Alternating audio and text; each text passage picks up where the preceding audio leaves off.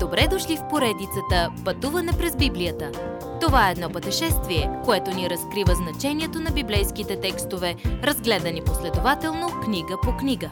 Тълкуването на свещеното писание е от доктор Върнан Маги. Адаптация и прочит, пастор Благовест Николов.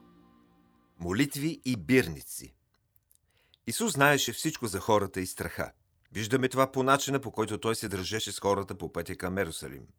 Живеем в дни, когато сърцата на хората са прималели от страх.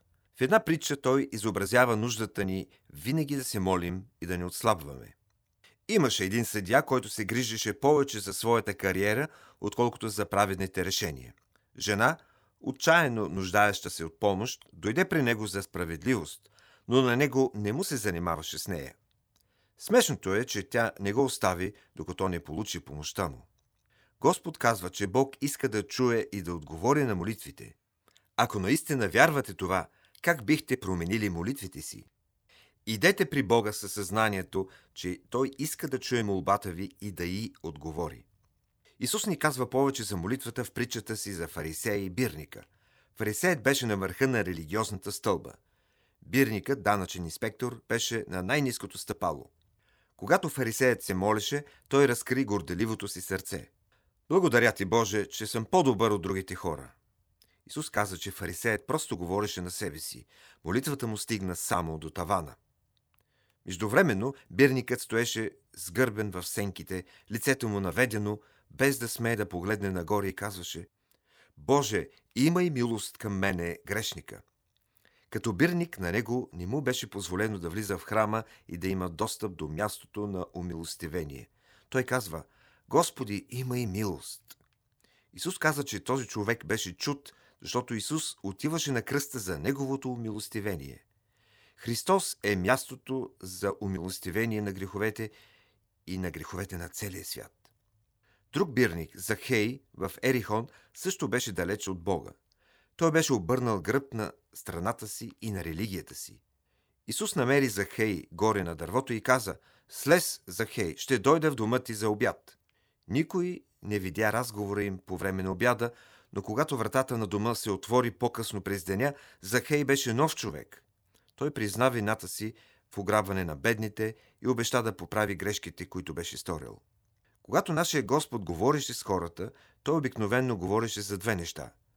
Първо, нашата нужда и второ, Божията способност да посрещне нашата нужда – Захей знаеше, че е грешник, както всички други. Исус му каза, че има лек за греха. Той му каза, отивам в Ерусалим да умра на кръста, така че да има умилостивение за теб, Захей. Всеки ден в тази важна седмица преди кръста Исус получаваше в храма и продължаваше да се бори с религиозните водачи с насочени въпроси и отговори. Те се опитваха да го уловят, но той винаги брилянтно се справяше с тях. Накрая им разказа притчата за лозето.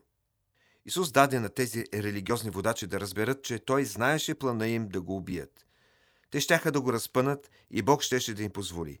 Те не можеха обаче да попречат на Божието намерение да спаси. Исус е Месия, Божият син, дошъл да умре за греховете на света. Той ще умре, ще бъде погребен и ще възкръсне от мъртвите на третия ден. Повярвайте в това и ще бъдете спасени. Отхвърлете го и ще продължите по пътя към ада и вечно отделени от Бога. Следващият път. Знаехте ли, че Господ се моли за вас днес? Уважаеми слушатели, вие чухте една от програмите в поредицата Пътуване през Библията. Ако ви е допаднало изучаването, заповядайте на www.ttb.bible, където има много и различни програми на български язик – ако свалите нашето мобилно приложение от ttb.bible, ще получите достъп до систематично изучаване на всяка книга от Библията. Разкажете ни как Божието Слово променя вашия живот, като ни пишете на електронната ни поща info at studio865.org или в нашата фейсбук страница Пътуване през Библията. Освен до аудиопрограмите, чрез мобилното приложение ще получите достъп и до различни материали. И на още едно място ще намерите нашите обяснения на библейските текстове. На платформата YouVersion за всяка книга от Библията ще намерите наш план за прочит и аудиопрограма с обяснение на прочетеното. Благодарим ви и до нови срещи в онлайн пространството!